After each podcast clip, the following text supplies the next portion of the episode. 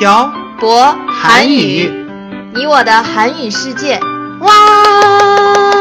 아니 이게 뭐예요?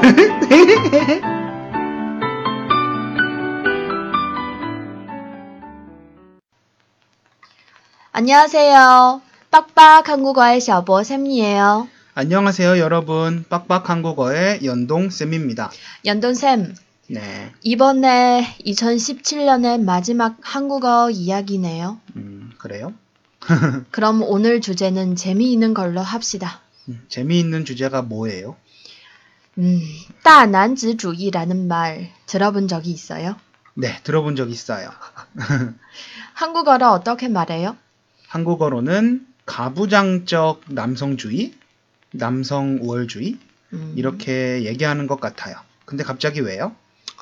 예전에 한국 드라마를 보면 음. 가정에서 남자들이 집 음. 안에서의 관력과 힘이 센 것 같아서요. 음, 그래서요?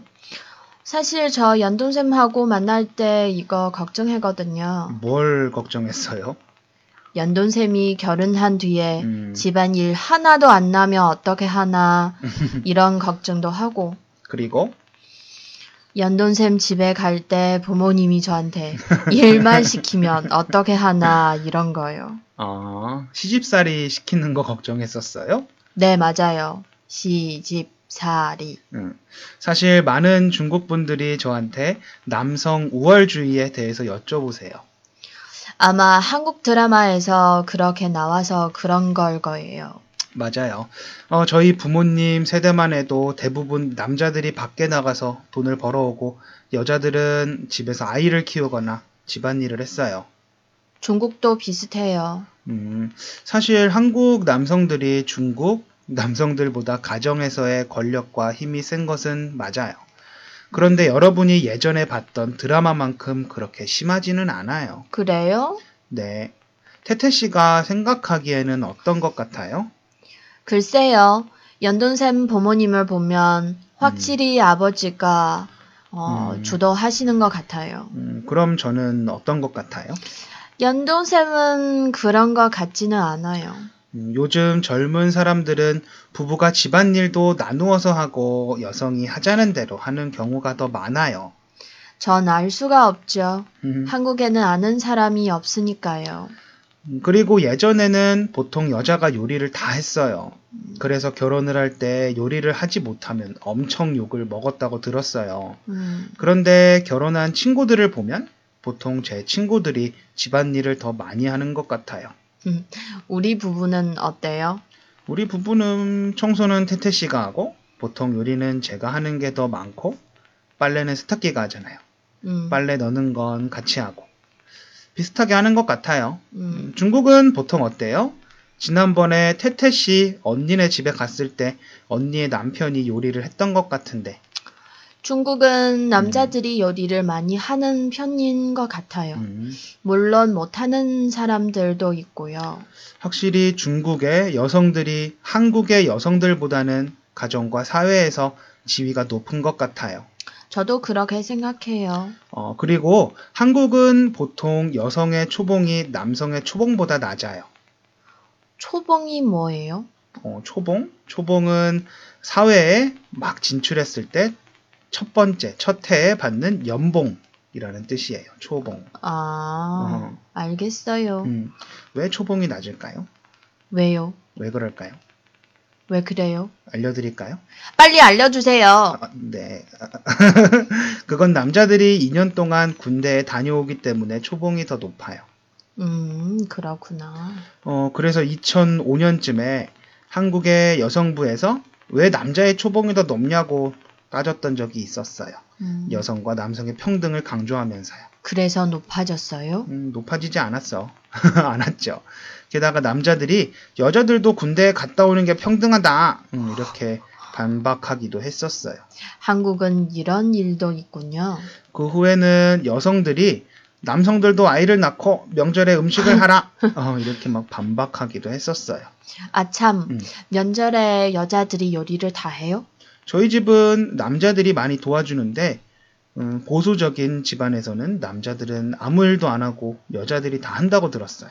한국 드라마에서 이것도 봤어요. 음, 여자들이 모여서 명절에 제사 음식을 준비하는 거예요. 음, 아, 그리고 제사를 올릴 때 보통 남자들만 절을 하는데 요즘은 여자들도 같이 절을 하기도 해요. 지난번에 우리 음. 결혼하기 전에 음.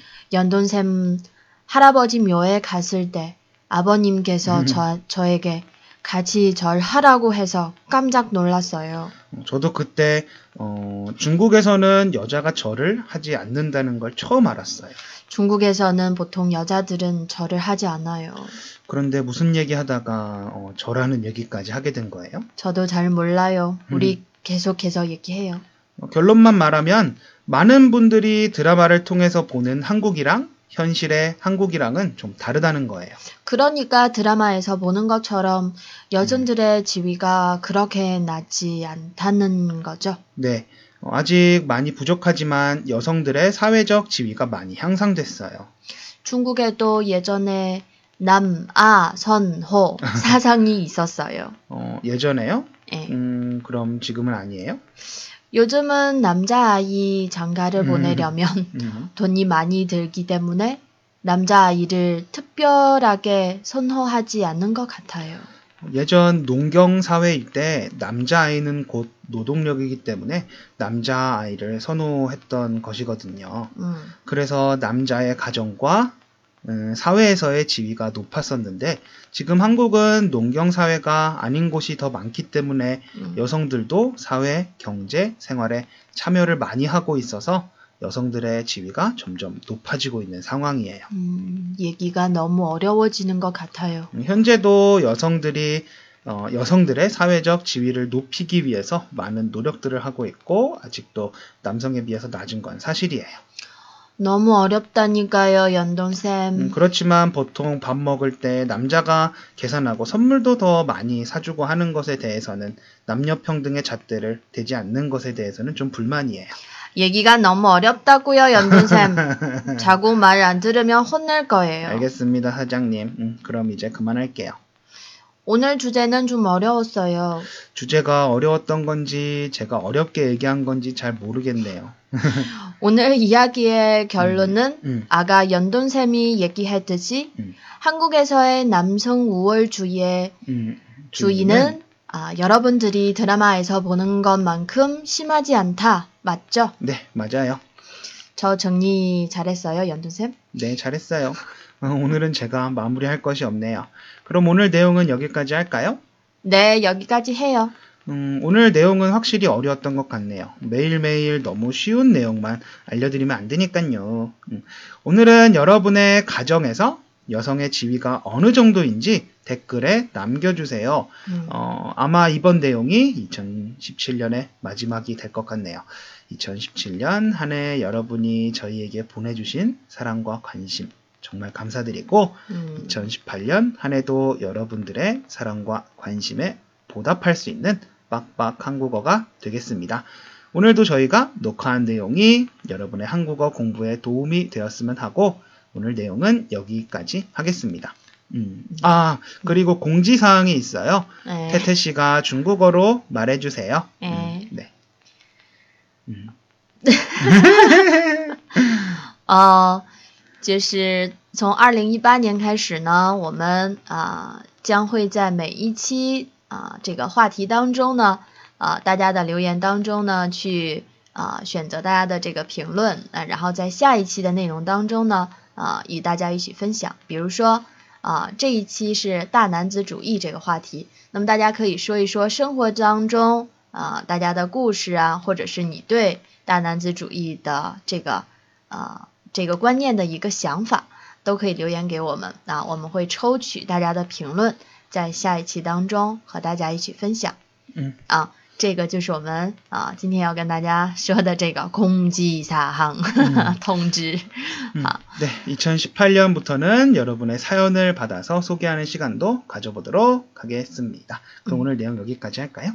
네, 지금까지 빡빡 한국어의 小波쌤과 연동쌤이었습니다. 새해 복 많이 네, 받으세요. 여러분 새해 복 많이 받으시고 네. 오늘도 들어주신 분들 너무너무 감사드립니다. 다음에 봐요. 내년 안녕. 봐요. 네, 네, 내년에 봐요. 안녕.